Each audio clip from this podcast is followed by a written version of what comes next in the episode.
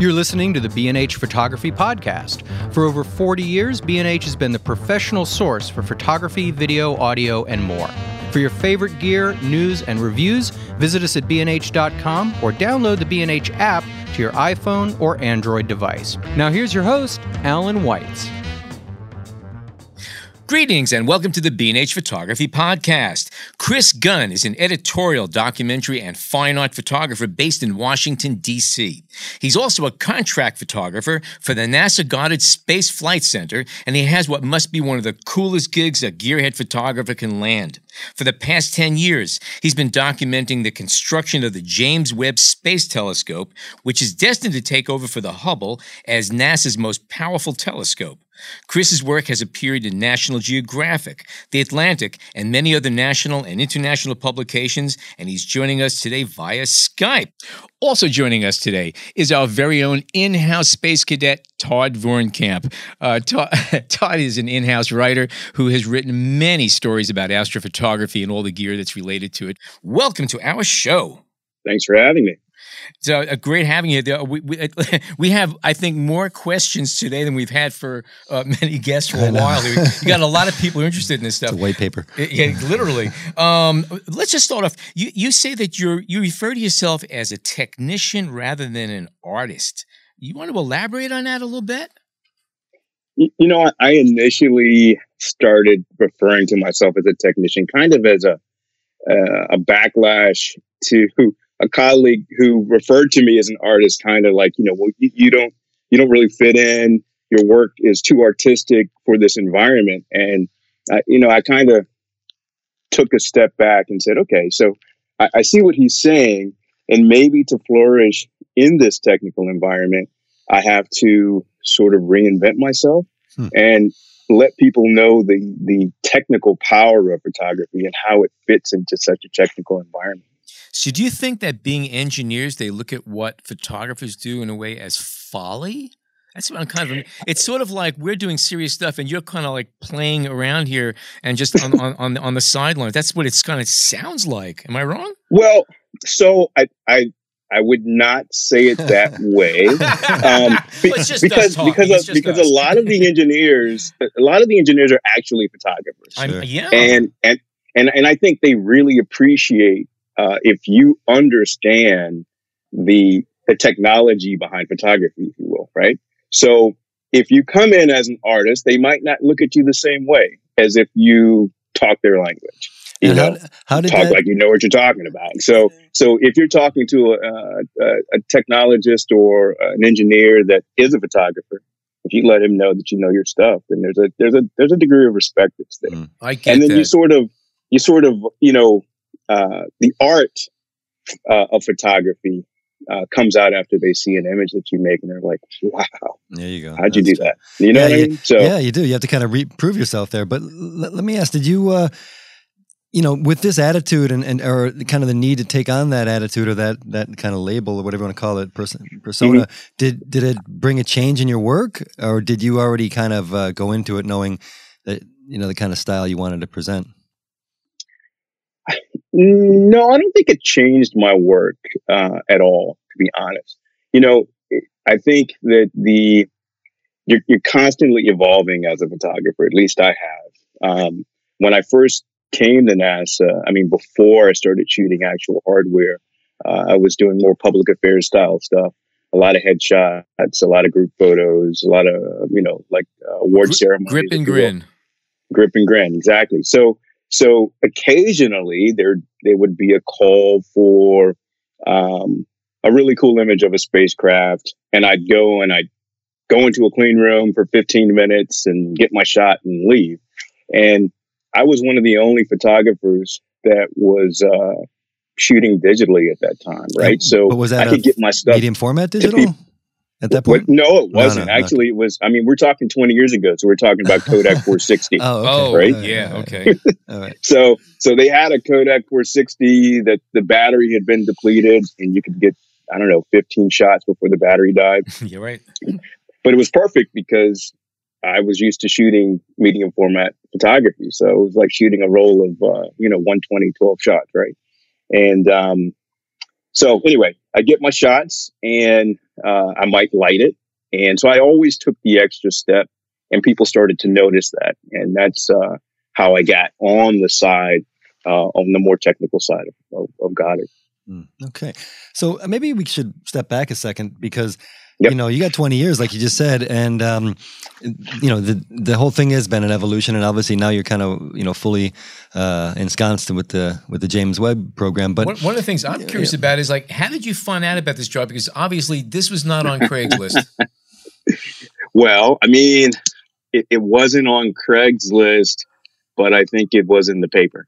Okay. You know what I mean? Yeah. yeah. so, how wide? So talking, how wide did your eyes pop open when you saw this? Because this is, I mean, this is a, a really unique job. So the the eyes pop, and then like, you know what? I, I, can I can do this. You know, I'm like, I mean, everything that they listed there, I was like, I mean, I, I can handle that. It's awesome. So I, of course, I took my work, and I didn't have uh, obviously the material that that they or, or, I didn't have the the types of things in my portfolio. You didn't have a portfolio of shooting. aircraft, exactly. but but they could see the quality of the work, right. right? And like I said, when I when I first came on, um, it was more editorial based mm-hmm. and uh, you know a lot of headshots and that kind of thing. They saw all that in my work. They saw the magazine work.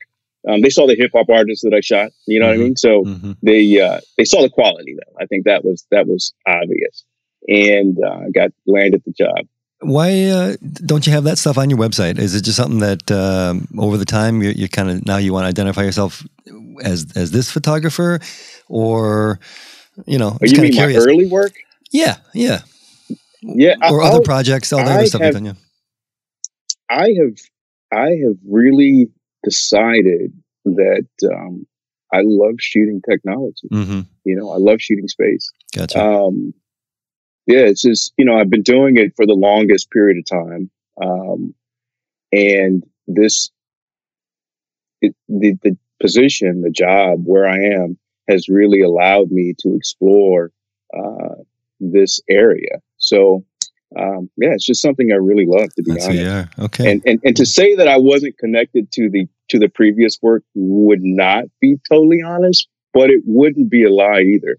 You know, um, I often found myself shooting things that, yeah, I'm not really into this, but I gotta, I gotta, mm-hmm. gotta make these images. But now I'm really, really connected to gotcha. what. And can you yeah. maybe then explain a little bit how, I mean, you, you describe yourself as a contract photographer and how, how that works, but you've obviously been there a long time and you've evolved into this very specific role.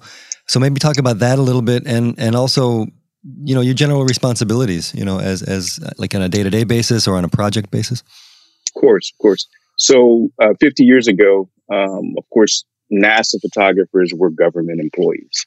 So they actually worked for NASA. Uh, and I think there were probably dozens of photographers. There are a few that are, are pretty famous um, for their Apollo images, kind of nameless, but famous, famous nonetheless. Mm-hmm. Um, but there is probably only one government NASA photographer right now. The rest of us that shoot for NASA uh, are contract photographers. Mm-hmm. So we work for outside companies that have contracted with NASA for our services. Okay. So that's how that works. Gotcha. Interesting. And uh, yeah. uh, and then like on that follow up with the uh, you know want to describe kind of do you go into the office every day? I mean, do you go? I mean, now you're in California, but do you? Is it kind of a day to day thing where you always kind of be on site, or, or, or how's that work? It's a day to day thing. Yeah. yeah. So um, and that's why I'm here in California because the, the spacecraft is actually here now. Um, so I'm always on call for photography and spend a lot of my day in the clean room, uh, making photographs of the activities that are going on. Uh, when I'm at Goddard, um, I'm also working on a few other projects.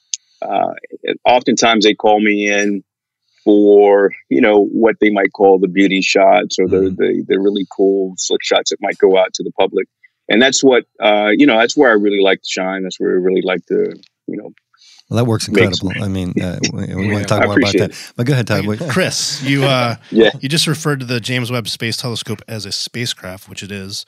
Uh, right. Folks call it a space telescope, but in the Atlantic article, you refer to it as an, an observatory, and that's the first time I've seen anyone use that term. So is that is the technical term for So okay, so let, let's break down a few break, break down a few terms here. So the the James Webb Space Telescope has a few components, right? So right. there is the optical portion, and uh, there is the spacecraft, and the spacecraft includes um, basically the the little booster rockets, station keeping rockets that sort of keep it in position and that sort of thing. It also includes the sun shield, right? Whereas the optical portion is the is the pretty portion that everybody know, knows with the mirrors, right? The right. six and a half meter mirror that that is James Webb's uh, basic, uh, you know, the image that everybody knows. So has a couple portions. When you put it all together, it's an observatory. You know, just like the Griffith Observatory. Gotcha. Right. So um, it's a space-based observatory, but it is an observatory. All right, nice. That's a good answer. And maybe just to stay on this theme a little bit, can you talk a little bit about the differences with the Hubble? And uh, obviously, it's a giant area that you know we're asking you to encapsulate, but anything that uh, distinguishes it in that sense? So, uh, two major differences are, are um, size, obviously, right? Uh, the size and the the spectrum, the wavelength that it's it's imaging. So um, the wavelength of the spectrum. So to Hubble, I think it's a two and a half or two point four meter mirror, whereas um, Webb's mirror is six and a half meters, right? So and that's a, that's a, quantum leap of magnification, then. Exactly. Yeah. So we're, we're yeah, and and I think the major difference is that Hubble is visible light whereas uh, the James Webb Space Telescope has uh, infrared capabilities mm. primarily, right? And it has uh, four different instruments. One is the fine guidance sensor. That's so uh, that's not really one of the cameras per se, and the other three are the wide, the uh, NIRSpec, NIRCam, and MIRI are all infrared instruments. So it's going to peer back further than Hubble and it's going to be able to look through a lot of those dust clouds and it'll be able to see actual planet formation. So if you think about uh, the observatory or the telescope as a time machine, it's going to look back about 13 and a half billion years. Wow. Now, talking about a time machine, as you're describing this, I realized that just during the construction of, of this vehicle, of this uh, uh, um, observatory, Mm-hmm. Technologies change very quickly, and this has been going on mm-hmm. for quite some time. Have there been any major changes f- since the beginning of this project, whereas some of the original equipment and projects that were going on have already been eclipsed by newer technologies which are better? So, is this uh, how much evolution is going on while it's being developed and finalized? So, it's a, I think it's a good question, and I'm probably not the one to answer it uh, then be crea-. Then be creative. The way I look at it is a lot of a lot of technologies were actually invented for this telescope, right? For example, one of the uh, instruments has micro shutters, right? So these are microscopic shutters that are able to open and close to reveal portions of the sky, right, and black out certain portions for better ob- observations. So these technologies have taken time to refine, and they haven't actually been eclipsed um, because they're continuing to re- to develop them for the next telescope, which might take another ten years. Gotcha. Right. Mm-hmm. So, mm-hmm. so I, I, think that that it's right. It, it's at the everything that's been developed for it is is right on time. Hmm. Maybe we can talk a little bit about the technology vis-a-vis the cameras, though, that you're using, and uh, maybe some of the changes that you've put into your own work, you know, since you started this. You, have you been shooting with Hasselblad since the beginning? So, um, that's that's a great question. So so when when I first started at NASA, believe it or not, uh, we were still shooting film. Mm-hmm. There was that one uh, Nikon DCS 460 or whatever. Uh, there were Hasselblad cameras. Uh, occasionally, I'd shoot Hasselblad film. But as I migrated over to the more technical end, uh, where the spacecrafts were being built, um, I insisted on on shooting digitally primarily. Mm-hmm. Um, and for the most part, full frame DSLR cameras. Uh, when Webb uh, instruments began to be delivered, um, Webb mirrors, I realized at that point that I needed to step up to medium format primarily uh, because I, I, didn't want any distortion in any of these images. Um, I needed to be able to control perspective. I needed uh, a lot of these images being pushed out uh, for publications, so I needed higher resolutions, and that's when I reached out to Hasselblad for a demo. Mhm. And uh, first demoed the, I guess uh, the H5D50C, the 50 megapixel camera Mhm. and it, it was a it was a game changer in terms of uh, how I work because of course it slowed me down, but I was also able to produce images um, that were better. Just a kind of thing. Speed's really not never been a big issue for I would say most of what you're doing. Is that a correct assumption? Right? You mean speed in terms of, of Being- shooting images? Yeah, yeah. You know, you don't have to crank. You know, you don't need 20, 20 frames a second for what you're doing. Am I? Unless No, no, you no, you don't. But in terms of like being able to produce images that I think um, were elevated to, let's say, a level of art, or images that uh, just were more, um, how, how can I put it, allow me to, you know, pre-visualize and and and just sort of uh, what's the word? Create. Create. Thank yeah. you. Yeah, there you go. yeah, the, yeah, yeah. The the medium format just simply it, it allows you to do that a lot easier for me hmm because I think that's because what that's what I grew up on. I grew up Okay. shooting four by five Gotcha. medium format. And did you, you know, when when this this time came when you're incorporating the medium format, and uh, did you have to speak it over with, you know, your bosses, whoever they happen to be, uh, about all right, this is my idea. I really want to kind of, like, as you I said, did. turn this into more of an art piece or as much as possible. And, did, and how's that balance work out? Where where they're like, no, no, no, we just need this documented, and you know, don't waste my time. Or is that conversation not happen? W- well, luckily the the uh, boss, the the engineer that I spoke to, that actually was helping to um, control those purse strings, was actually a photographer, and he understood exactly what Oh, I was great. talking. Oh, that helps. Uh, of course. Yeah. Yeah. Yeah. Yeah, and you know, he he he understood that it was a huge investment, but he also had he had the he had the understanding of what what it, what changes it would make in the imagery. Right. Yeah. And how much uh, free, you know, free hand do you have uh, on a day to day basis to to set up the shots you want? And how does that process work? If you, especially if you need to get engineers and scientists involved in the shot.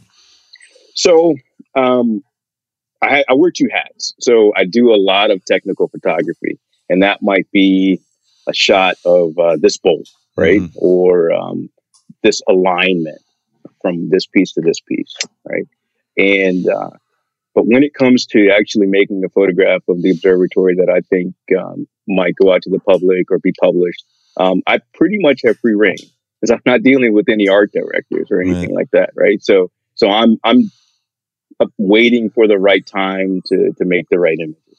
Chris, are you shooting a photo of a bolt with a medium format camera, or you have? I am something- not. Okay. I'm Are you not, yeah, using I'm your iPhone or? no, no, I'm not- we- no, we're using full frame cameras. We're using uh, Nikon, you know, D5s, that kind of thing. Gotcha. So you break out the medium format for the larger, more artistic work.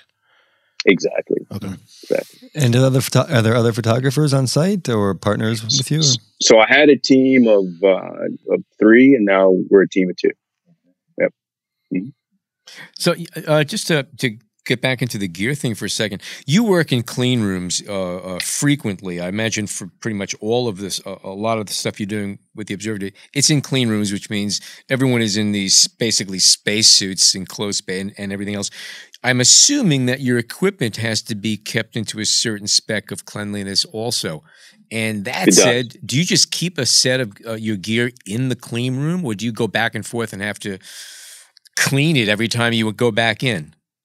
So anytime you remove it and bring it back in, it has to be cleaned. I travel and I, I bring gear in and out with me or back and forth, you know, to the East Coast and West Coast. So it, it has to be cleaned every time it enters the clean room. And yeah, we're wearing those, uh, we call them bunny suits. Mm-hmm. And um, I've gotten, you know, sort of used to wearing it now, but uh, it's, it's, uh, it's challenging to say, to say the least. Do I tell you, I, I I wear one on New Jersey Transit and I get a seat every time.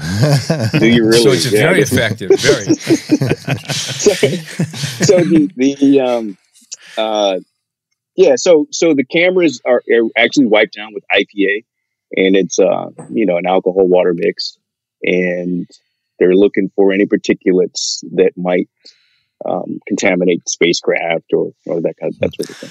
Just to throw this out there, I was reading in, in one of the articles about this project that, uh, and correct me if I'm wrong, but it's, the Spacecraft Systems Development and Integration Facility uh, at 36,811.76 cubic meters is the largest clean room of its kind in the world. It's a clean as an operating room. That's that's the facility that I spent most of my time in. It got it. Yeah, it is. Uh, it's huge. Um, and it's super clean. They just did a renovation. And I mean, uh, one of the things cleaner. that stands out immediately when you see your work is this idea of scale. You know, the size oh, yeah. of, of, what yeah, you're working yeah, on, and then talk a little bit about you know developing that that look because you know you yeah just there's the one shot and I don't even know what it is. It's like the door of a chamber and and some scientists walking in front of it and. Uh, that's the one that comes to mind, but there's many. And uh, how hard do you work to establish this this sense of size and perspective? It well, it's important for me to to to like transmit how I feel mm-hmm. to the viewer of the images. And you know, when I'm standing in a room with a chamber, I think you're talking about the chamber A. That's actually the chamber that they tested Apollo missions in and it's the it's so we were there because it's the largest chamber that NASA has. So it's the only one that Webb would fit into, to be honest. Um, but in terms of the technique, I mean, it's really lens selection, uh, being able to place myself in a position um, where it all works, and I'm able to have all the skills correct. You know, so um, it's just really important for me to to convey that to the viewer of the images.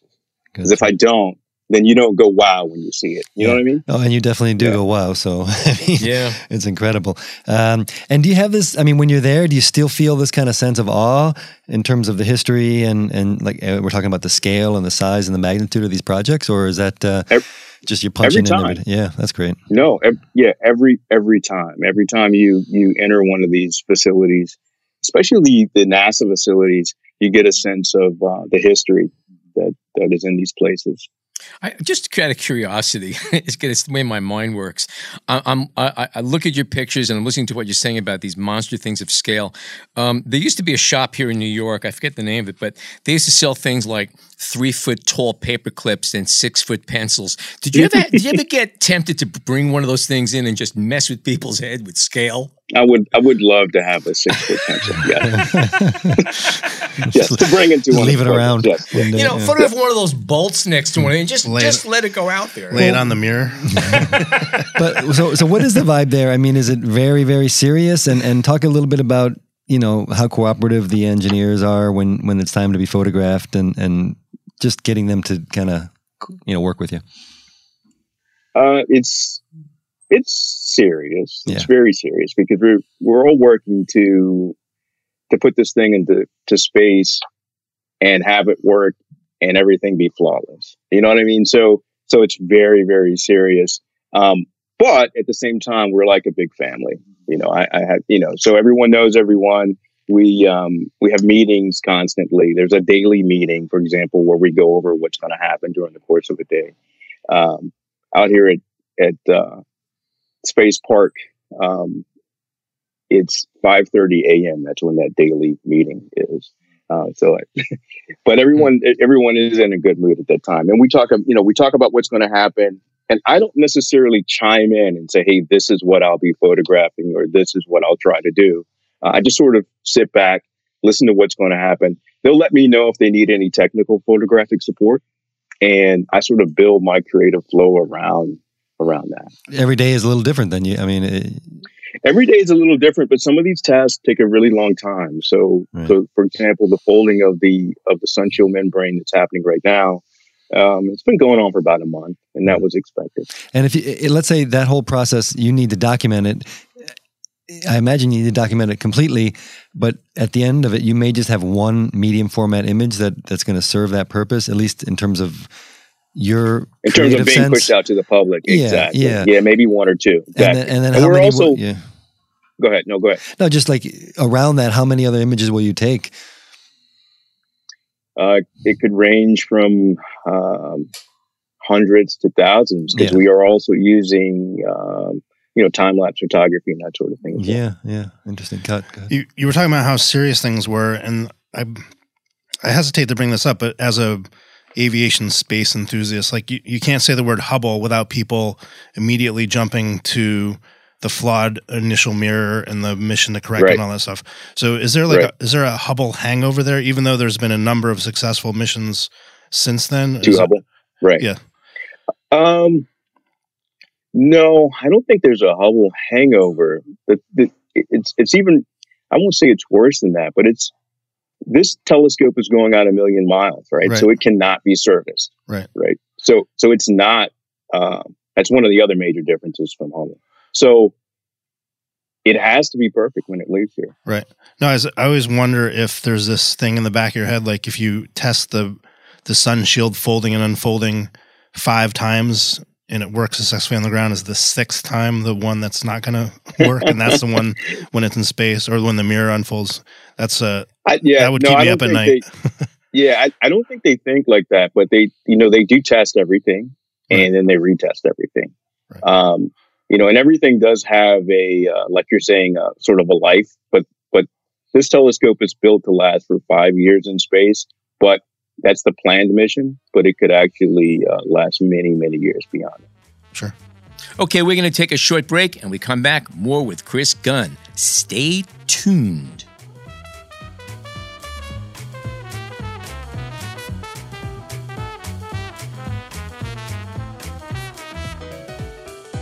We hope you're enjoying this edition of the B&H Photography Podcast. The best way to support the show is by subscribing on Apple Podcasts, Google Podcasts, Spotify, or wherever you get your podcasts. For links to gear and more information on today's guests, check out the show notes in your podcast app or visit our homepage on the B&H Explorer website and join the B&H Photography Podcast Facebook group. And now, back to the show. Okay, we are back. Uh, before we continue with Chris, just a little backup here. Uh, John reminded me that uh, we did, in fact, do a whole episode on the Hubble uh, telescope uh, a while back, and we had a couple of guests. Who, who are they again? Yeah, uh, this is going back, geez, three years now. We had Dr. Jeff Hester, who was a member of the team uh, that built the camera on the Hubble telescope and is credited with taking that photo of Pillars of Creation. Right, right, Um, right, right. So take a look for that episode uh, uh, in our archive. Yeah, we also had Zoltan LeVay on that episode, who is the imaging team leader uh, at the Space Telescope Institute. So it really fits in well with this episode. Yeah, so yeah. take a Good listen. Yeah. complimentary show. All right. Okay. A lot of the photography you do, I imagine, is is day in day out kind of stuff. Uh, You, you could be photographing anything; it's basically documentation. But a good deal of what you do is also rather challenging because of the scale or technical complexity. What, what's one of the more, or one or two of the more complex photographs that you've been faced and you've been able to pull off successfully? One that comes to mind is uh, a series of images that I've made in inside of Chamber A, where the telescope was cryogenically tested. So uh, the walls of the chamber were coated in a basically a, a matte black coating. So it, and it was just not for temperature control. Obviously, it was also for light control. And uh, it was basically there was nothing. I had to I had to light it, Mhm. and and that was it was a lot of light used. And I also had to pinpoint the area of the wall that was reflected into the mirror, and that's where I pumped the most of the light so that I could actually image the mirror. Um, that image uh, is actually was pretty successful. Uh, I think one of those images ran in in Nat Geo in 2019. Um, that was pretty challenging. Uh, anytime you're actually faced with with photographing the mirror, you actually have to figure out what's being reflected in the mirror, right? So, um, which often means that you're chasing around the room trying to figure out what actually is, is being reflected in the mirror, and you have to like Hmm. that. Um, I've done a couple of time exposures. Um, one in particular was almost a couple minutes, and uh, the room was pretty dark, nothing but flashlights being used by the technicians. And uh, basically, you know, I had to go around the room and do some painting with light, but I had to find the portions of the wall that were reflected in the in in the mirror again. And that was pretty challenging, but it was fun at the same time. So do you have to be careful when using flash? Could you overload certain circuits or do damage by using certain lighting equipment? So we have run tests on that. and and it has been determined that we, we can't damage anything. So, okay. Good good question though. You were talking about the mirrors and how you have to deal with those photographically. A lot right. of your image is a lot of your images show folks inspecting the mirrors with the right. the Mark One Mod Zero human eyeball and a flashlight. Is that is the is that the most most bestest way to inspect these mirrors, or is there a, a laser and computer that does a final scan of it, or do you know? Uh, so so the the flashlight inspections are contamination inspections. Okay. So they're looking hmm. for particles or you know that that sort of thing. The the other inspection you're talking about, they do that. It's called wavefront sensing. So when this entire telescope was put together and the wings were fully deployed, they did basically shoot a laser at the at the mirror and then read the reflection in order to see how you know figure out what the focus points were basically. Right. Is there laser interferometry interferometry is what it's called. Is there a non-human way of uh, testing the mirrors for contamination before it's boxed up and put on the rocket? Or? they they do have non-human ways as well but when these mirrors were first unboxed um, the best way to do it and and I think the most fun for the contamination engineers was with the eyeballs. yeah, and what this kind of lens the, cleaner do they use? this would be the ultimate unboxing video, as right, far as I'm yeah. concerned. and, and for example, you know, when you're talking about this, these pretty complicated testing processes, how do you try to conceptualize that? You know, for your imagery, how do you try to you know get a, a sense of uh, how do you, how do I say this? Uh, documenting, narrating, uh, and describing pretty complex processes, you know, with one image. It's difficult. but uh, I get the big bucks. but but but it, you know, it really just starts with understanding what the processes are. Mm. You know, so um, and and once you understand what the processes are, or what the um, you know what the intention of the of the test are, um, what the engineers have in mind. You know, you sit down and you talk to them and explain what this test is supposed to do and what they're doing. And then you can you can come up with a concept that tells the story. Yeah. Quick question also yeah. about the uh, you're describing the flashlight tests in the dark and the time exposure. How uh, how cooperative are the engineers and, and scientists at that point when they know that you know you're doing a, a, yourself a relatively complex photo and, and they may need to do several takes or is that just people skills and your time and experience there? You've developed relationships of people that are uh, willing to work with you. I think it's a lot of the latter. Mm-hmm. You know, just people skills and people really respecting what you do. But I think people understand that they're working on a mission that might change the way we look at the at the universe. Right. And they know that these images are going out and they want to be part of it. That's great. You know. Yeah. So so I, I, really get a sense that everyone uh, really wants to be um, in some of these images as well. Is it possible to put a number on the size of the team, or like at least the core of the team that that's that you you work with every day, or that are on this project? Um, I, I'm going to say somewhere in the neighborhood of uh, four or five hundred people. But mm-hmm. you know, yeah. In terms of core that I might see every day, mm. and but there are many, many more people. I'm sure. I'm sure. Yeah, yeah, yeah. yeah. Uh, quick question about I was reading that. Uh, back in August, the two halves of the telescope were assembled, and I guess that's out there where you are.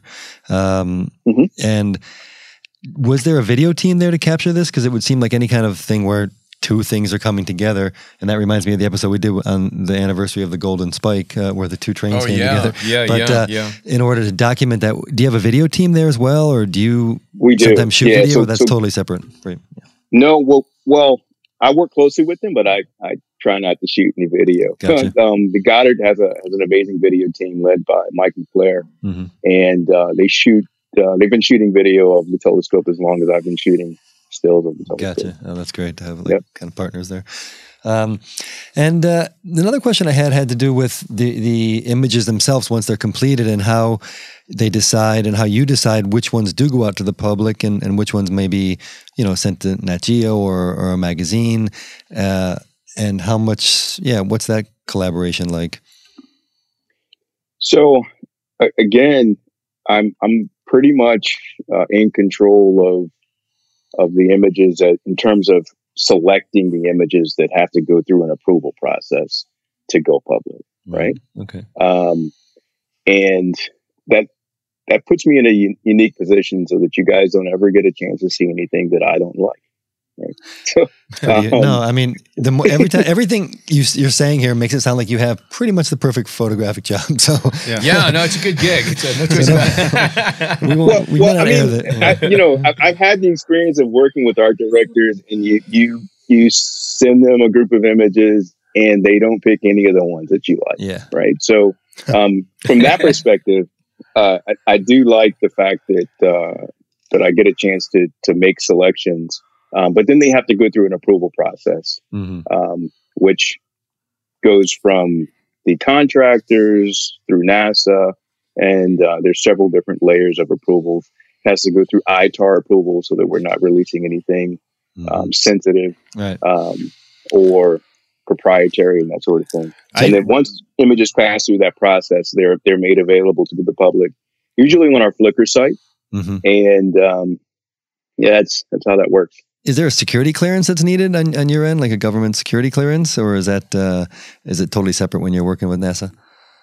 So, um, you know, yes and no. I mean, there there are different levels of security clearance, but Mhm. yes, there is there's a level of clearance that's, Right. that's necessary. Right. And on uh, kind of on the photographic side, because you're a contractor, and you know your work is getting published in prominent magazines, and I'm sure around the world. I've seen it on several websites. Who owns your pictures? Yeah, who owns them, and who's getting Oh, a licensing fee? good Well, question. Yeah, No one's getting it. We all own them. No Oh. one's getting a licensing fee. you mean the all like the, the, the American people, or Does it become uh, official the NASA American- photographs? The American people own Yeah. the photographs. Yeah. The taxpayers. They're, they're official NASA imagery. Yeah. okay. Are you are you allowed to uh, uh, use them the Yeah, way you you want do. without? Are you allowed to profit by these, or are you just allowed to uh, uh, uh, use them for your own personal use or, or So that's a good- nonprofit? That's a good question. That's a good question. I, I believe that you could you could actually. So, so I, I think you could profit from the images. So Ah. so the the the images are public domain once Ah. they're out in the public. What about Yeah. prints? And, and I, I Ah, want to ask that certainly about because you know these could be in a gallery and uh, people would want to buy one of these prints at, at a large scale. Uh, When they're print sales, is that a little different? And I, I hope it is for your case and and for you. But also, I I have actually I've actually seen my photographs for sale on websites. There's that must drive So- you nuts. You know, it's like What about organizing- It's uh, it's part of the deal. When I was on the Coast Guard, I took a photo of uh, the aftermath of a Coast Guard helicopter crash, Mhm. and you can go online and buy a wall print of that, or actually an embroidered pillow of that photograph. How about a coffee mug? You can get a co- you can get it on a coffee mug. See, now we're Yeah. talking. Okay. Uh, Yeah, that, that, So- that, that's yeah, that's that's outrageous. But Okay, so well, that's interesting. I would think that maybe you know, in like we were talking about a gallery, uh, there may be a little codicil in your contract that would allow you to to make prints and sell them in that in that regard. Um, but the, the I did want to ask about prints, and and when you're shooting, do you think of of the prints that can be created from these images uh, because they're gorgeous and they're huge, and you know why work in, in such a format like that if you're not going to kind of consider how big you can blow it up? so so I do actually. I mean that's I come from that that world. Right. So um, when I'm shooting, I'm always thinking about post processing and making prints, and I and we have made prints. Um, right now, I mean, uh, at both NASA and Northrop, there are images that are huge images that are are displayed, hmm and we are planning to do uh, some gallery shows and that sort of thing. We're also planning to to do some print pieces. If anything, it's a huge PR thing for you, for for NASA. I know that uh, It- uh, it is, I, anytime I see an exhibit of like, especially the moon photography, I stop, I look at it because we're never going to these places. We're never seeing these places. This is all we have: are the photographs. Exactly. And and we've never seen anything like this being built. No. Right. Yeah, it's a so privilege. so the you know, I, I, I liken it to I don't know, the, the building of, of some of the world's great wonders, right? So we are planning on on uh, making large format prints and, and having gallery expositions for sure. Uh, we're at a time where we also need to get this thing into space. So we're um, we're we're working on all of that. Uh, I'm I'm part of an outreach team, and one of our projects is to uh, get some of these images printed and uh, let the public see them. That's great. Let me ask a little bit about some of the maybe some of the complications that come with working with a big, you know, agency and for the government. Have there been stumbling blocks along the way, at least you know, photographically, or or images you wanted to take that that you weren't able to? Uh, to be honest, you know, I, I really haven't um, had any issues. There is a facility that that unfortunately uh, I think um, I couldn't access because of clearance, right? Mm-hmm. So that that was one issue, but you know I worked around that. Um, by, the, by the way, it's Wait, okay. Hold on, hold on, hold on. can, can, you talk about the working around it part? We have a new topic for the no, show. I, no, you can't. Okay, all right. I, I, I, did not. I did not sneak in through the back door. So okay, yeah, I, I, didn't. Um, I did just just didn't get a chance to shoot in that facility, basically. Gotcha, so, gotcha. And you mentioned yeah. uh, pro- post processing, and we didn't really talk about that. Is there? Can you talk a little bit about that aspect of it and, and what you do? Uh, you know, when you're in Photoshop with some of these images, and also want to throw this in while we're here. You, when some of the reading I did about you, you talked about Ansel Adams and the zone system and how that really turned you on when you started photography, and you, right. you incorporate those ideas into your post process, your digital post process. So maybe talk about right. that a bit. Yeah. Sure. I, so um, I really I, I, spent about I don't know five years assisting a photographer that was an adherent to to the zone system. So I basically managed his dark room and did a lot of uh, film tests and uh, camera tests, and he really showed me the importance of of those types of things in terms of understanding your equipment and the materials that you're using and control, mm. right? And it, it, really didn't dawn on me uh, how important it would it would become in digital photography. I think until I went to the Library of Congress and looked up one of Ansel's negatives that he had donated, and I saw how flat it was compared to the print that was the popular print that was out there, right, or in the public so I and then going back and reading, I realized how much he actually did a lot of darkroom manipulation uh, and that sort of thing. And at the end of the day, I think what I get from Ansel's zone system is just the idea of visualization or pre-visualization, if you will, and, and then control, you know, through exposure, uh, and then on the back end in terms of post processing manipulation uh, subtle manipulation. And what I use is a lot of layer masking, a lot of um, dodging and burning or controlled dodging and burning through layer masking and that sort of thing mm-hmm. to come up with some final images that really have a lot of pop, a lot of contrast. Yeah. You know, just and then take advantage of the entire tonal range and all those stops. You know, the, the 14 or 13 or 14 stops that the that the Hasselblad of Fortune. Yeah.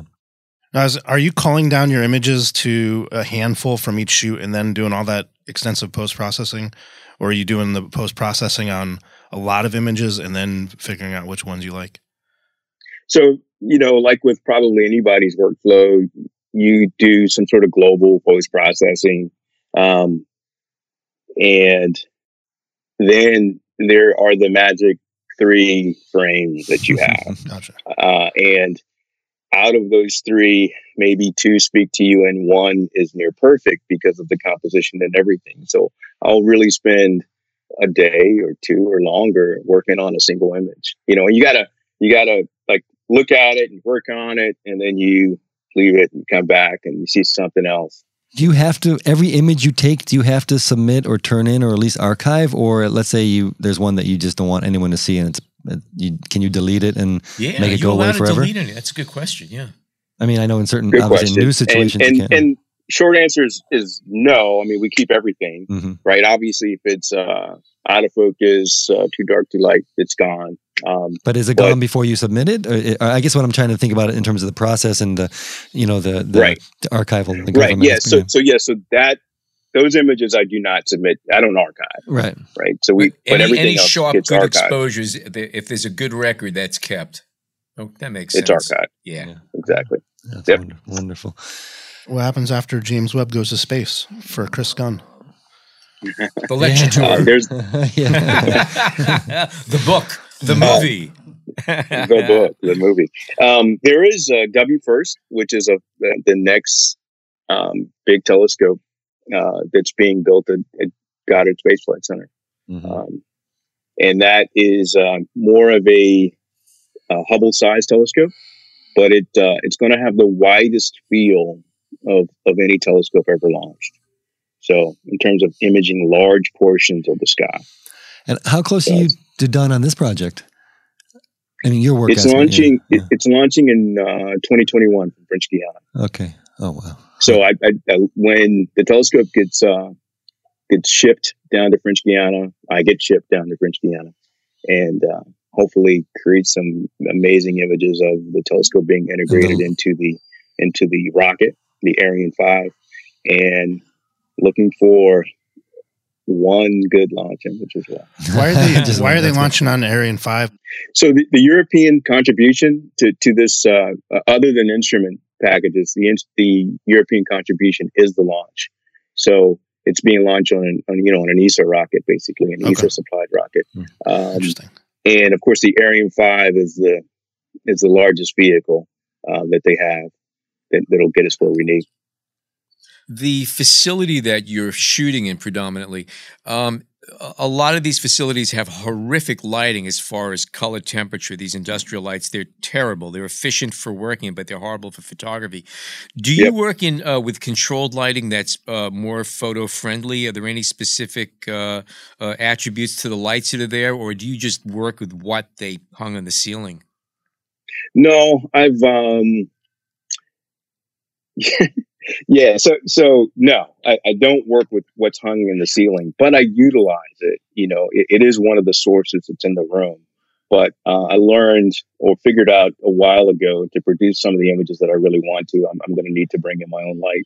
So uh, I started out with um, um, Profoto 7B packs, and uh, they started to just be too heavy and, and cumbersome to carry up and down the stairs. I went to B1s, uh, the battery operated packs. So Sure. always battery operated packs. And uh, now I'm using the, um, what are they, the, the Broncolor Siros L's. mm-hmm yeah Um, they travel really well, um, and I'm using the 800s, so it's a, a little bit of a little bit more punch.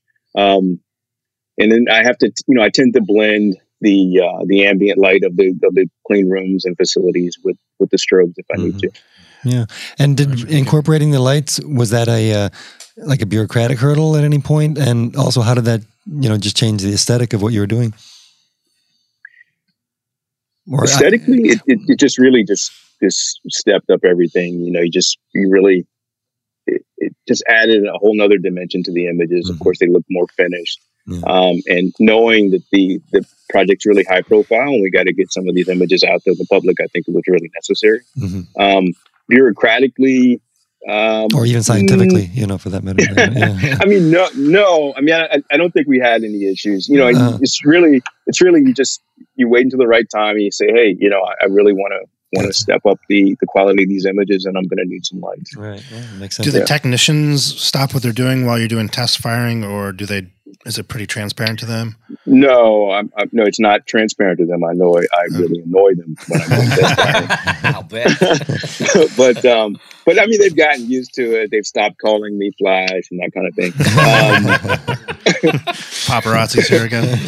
yeah, exactly. But but you know, I'm, I'm I'm really cognizant of what they're doing as well. I mean, if they're doing a really sensitive operation, I will not use strobes. Sure. Uh, there's certain lifts and that kind of thing where um, using strobes might be really distracting, and I definitely don't want any uh, mishaps blamed on you me. need a level so, of coexistence there you really do Yeah. exactly. So Yeah. you, you just have to pick your times. Yeah.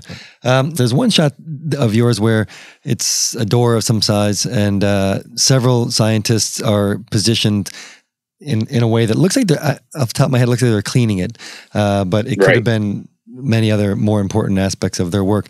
Can you describe that shot a little bit and uh, how you position those those folks and and how you know how much of a collaborative effort that was, or or how much how long it took? It, it wasn't collaborative at all. It Okay. was a really lucky lucky image. Gotcha. That's um those doors were really heavy. That's the shipping container for James Webb. Okay. And the engineers and technicians there are actually trying to get those doors latched. And uh, so I, I turned around. I did have the Hasselblad in my hand, Mhm. and uh, I was like, "Wow, look at this!" And I shot it, uh, and it actually stayed in a raw format uh, for a while before I got back to it and realized what I had Mm. um, and you know went ahead and and uh, color corrected and that sort of thing. So there's no additional light in that particular image, Oh, wow. and uh, it's one of my favorites actually. Yeah, that's great. Don't you love when that happens? Yeah, so you're using, you're using all your all the photo muscles. I mean, you're doing Yeah. your documentary. Almost, you got you know your news style moment there, as well as setting up uh, much more involved shots and, and documentary. Um, do you use macro lenses when you're working on you know documenting pieces and parts and things like that? Yeah, we do. Yeah, Okay. we wind up using a lot of macro photography. Yeah, my last question is, uh, you know, you mentioned in one in one of the articles I read that you and you know there's some influence of science fiction films in your work, and uh, I was hoping you could mention maybe some of the specific science fiction films you liked and, and watched, and and how that you know, fe- you know feeds into your work. So, I mean, from a from I don't know, as long as I can remember, I've been a fan of science fiction. I'm I'm Star Trek. You know, the whole Captain Kirk and Spock. I mean, that that used to mesmerize me when I'd come home from school and watch those episodes when I should have been doing homework. Mhm. Um, No, no, no, no, no, no. You had your priorities straight. It sounds like it. Yeah. Uh, I mean, look where you are Wars today. You did the right thing.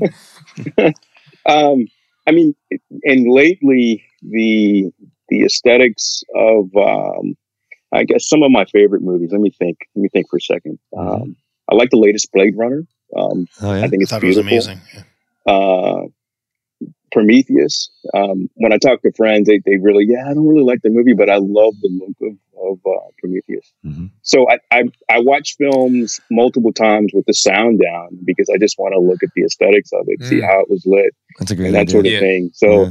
I think I've seen Blade Runner maybe, I want to say 20, 25 times The original with one. the sound down. Yeah, Yeah. yeah. Well, yeah. Well, I've done the original, but I've also done the latest one Yeah. uh, with the sound down uh, quite a few I heard that movie Ad Astra was really good. Just, just as a side note, we might not keep this. Uh, in. Ad Astra was really good. Yeah, I, I, again, um, I Haven't think that uh, the aesthetics were, were amazing. There's a, uh remastered version of the original Blade Runner that pops up in theaters every once in a while. It's like 8K resolution, and it's Yep. Yep. it's amazing if you get to, get a chance. 2001 Space Odyssey. Yeah. Uh, yeah, you can't help again, I've seen you know, that 11 times, just In- 11? including 70 millimeter at the Ziegfeld Theater in surround sound when it first came oh my goodness. No, but you can feel that Oh, movie. yes. I mean, I, I I see that movie in, in some of your shots for sure. You know, absolutely. Uh, and anyway, if, if people want to see more of your work, uh, where can they go? Instagram, websites, where, uh, where can they find your work? Uh, they can find my work. Uh, I'm on Instagram. Um, it's the light and the lens. So that's my Instagram handle. Mm-hmm. And my website is gunnphotography.com. All right, we'll put that And on. of course- we'll, we'll link that. Yeah. Yeah. Absolutely, it's great. All right. All righty, uh, wonderful talking. with We again, we enjoyed it as you can tell. We had a great time here, also uh, Yeah. the past hour or so. We, we Um, found the guy with the greatest photo job ever. That's It's it's been yeah. a long search. Now, I mean, this has been this has been fantastic to get a chance to talk to you guys. Uh, I I I can tell that uh, that you guys are a fan of science and space and that sort of thing. It really comes across uh, in our conversation. Came across in our conversation, and I hope you follow this project. To be honest, Uh, well, we will see now. That's for sure. Yeah, absolutely, and I guarantee a lot of a lot of our listeners will also be uh, tuning in to see what's going on there too. A lot, of, a lot of good stuff here. this has been awesome, guys. I really appreciate it. Oh, I'm man, thank you, glad Chris. it's Yeah, a pleasure yeah, yeah. having Thanks, you. Chris. here. All right. It was really good, Chris. Thanks, guys. Okay, that is a wrap. You know, there are a lot of people out there who love taking pictures, but for whatever reason still haven't subscribed to our show. Do you know anybody who might fit that profile? If you do, don't shame them, but do encourage them to head on over to Apple Podcasts, Google Podcasts, Stitcher Overcast, or Spotify and subscribe to our show. It's free, it's easy. And tell them they can always find us on the B&H Explorer website as well as the B&H Photography Podcast Facebook group. For now, on behalf of the entire crew, including John Harris, Jason Tables, and Finn Vorenkamp's profoundly proud papa, thank you so much for tuning in today.